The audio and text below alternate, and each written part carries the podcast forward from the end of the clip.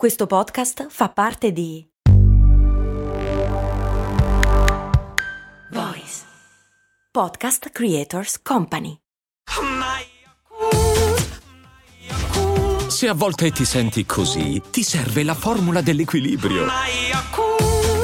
Yakult Balance, 20 miliardi di probiotici LCS più la vitamina D per ossa e muscoli. Beh, a quanto pare i gatti non vengono da un altro pianeta come è giusto pensare. Che palle.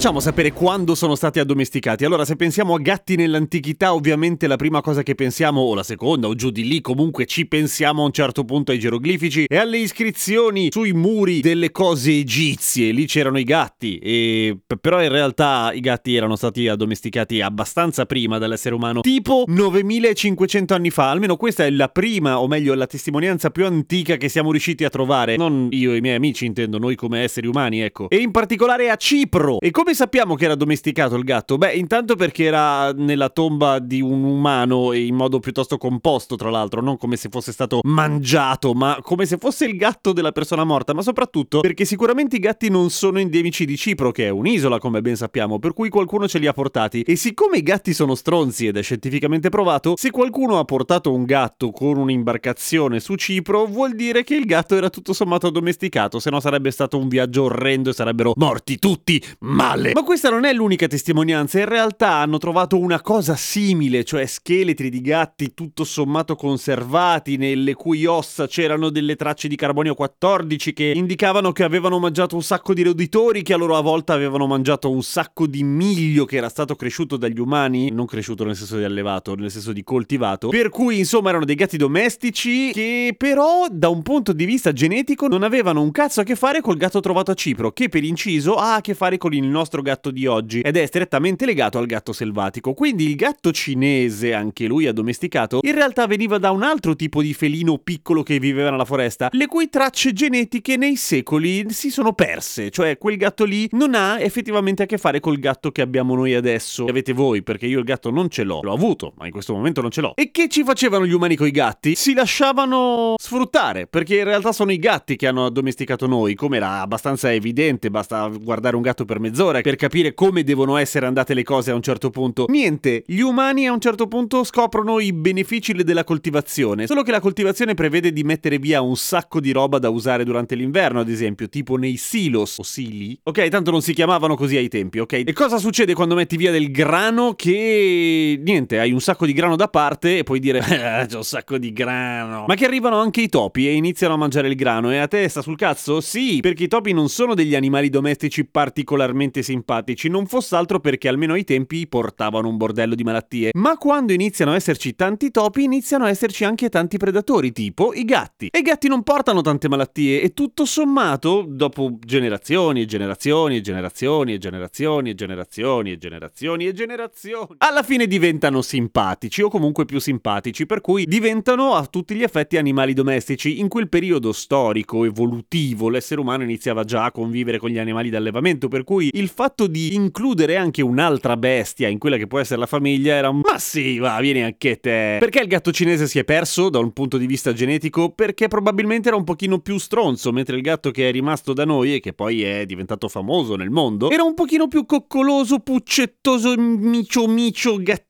su internet, per cui convive bene con noi esseri umani facendoci credere di essere noi i suoi padroni e di essere noi quelli che governano, quando ovviamente è il contrario. A domani con cose molto umane.